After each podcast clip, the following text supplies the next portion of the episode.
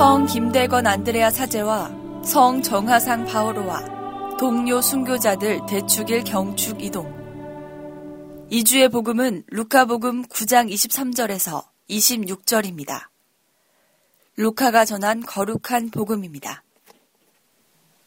그때 예수님께서 모든 사람에게 말씀하셨다. 누구든지 내 뒤를 따라오려면 자신을 버리고 날마다 제 십자가를 지고 나를 따라야 한다. 정령 자기 목숨을 구하려는 사람은 목숨을 잃을 것이고 나 때문에 자기 목숨을 잃는 그 사람은 목숨을 구할 것이다. 사람이 온 세상을 얻고도 자기 자신을 잃거나 해치게 되면 무슨 소용이 있느냐? 누구든지 나와 내 말을 부끄럽게 여기면 사람의 아들도 자기의 영광과 아버지의 거룩한 천사들의 영광에 쌓여올 때 그를 부끄럽게 여길 것이다. 주님의 말씀입니다. 이주의 생명의 말씀은 천주교 서울대교구 문화홍보국장 허영엽 신부님께서 전해드립니다.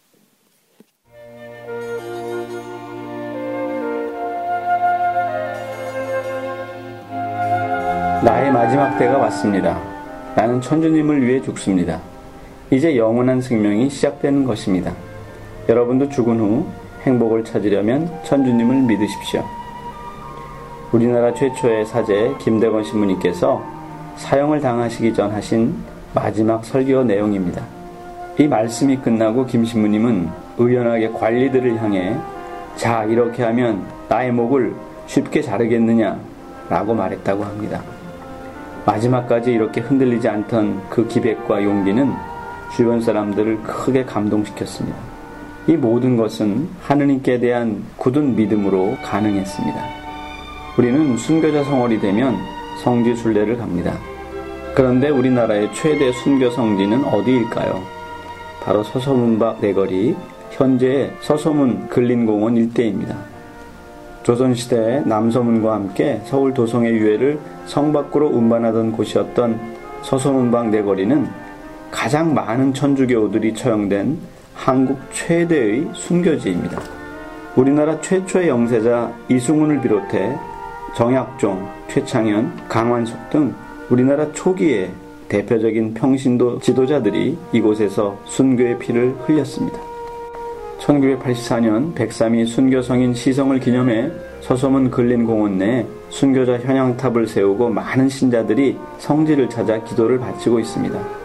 그런데 현재 서소문 근린공원 지하에는 재활용품 집화장 그리고 공용 주차장들이 위치하고 있고 철길로도 가로막혀 접근이 결코 쉽지 않습니다. 교회사뿐만 아니라 사회 종교, 근대사적 가치를 지닌 이곳 서소문 근린공원이 서소문 순교 문화 역사 공원으로 다시 조성된다면 아마 우리나라 최대의 천주교 순교 성지가 될 뿐만 아니라 우리나라의 국격을 높이게 될 것입니다. 이 목표를 달성하기 위해 우리는 무엇보다 먼저 한 마음으로 기도해야 할 것입니다. 또 이것이 얼마나 우리 신앙인에게 중요한지를 잘 알아야 합니다. 또 중요한 것이 있습니다. 우리 신앙인들 각자가 자신의 자리에서 신앙생활을 성실하게 하는 것입니다. 순교 성인들의 후회답게 이 어지럽고 혼탁한 세상에 신앙의 빛을 전하고 복음을 증거하는 참 신앙이 되도록 한층 더 노력해야겠습니다. 순교자의 믿음을 본받는 한 주를 보내시기 바랍니다. 허영엽 마티아 신부였습니다.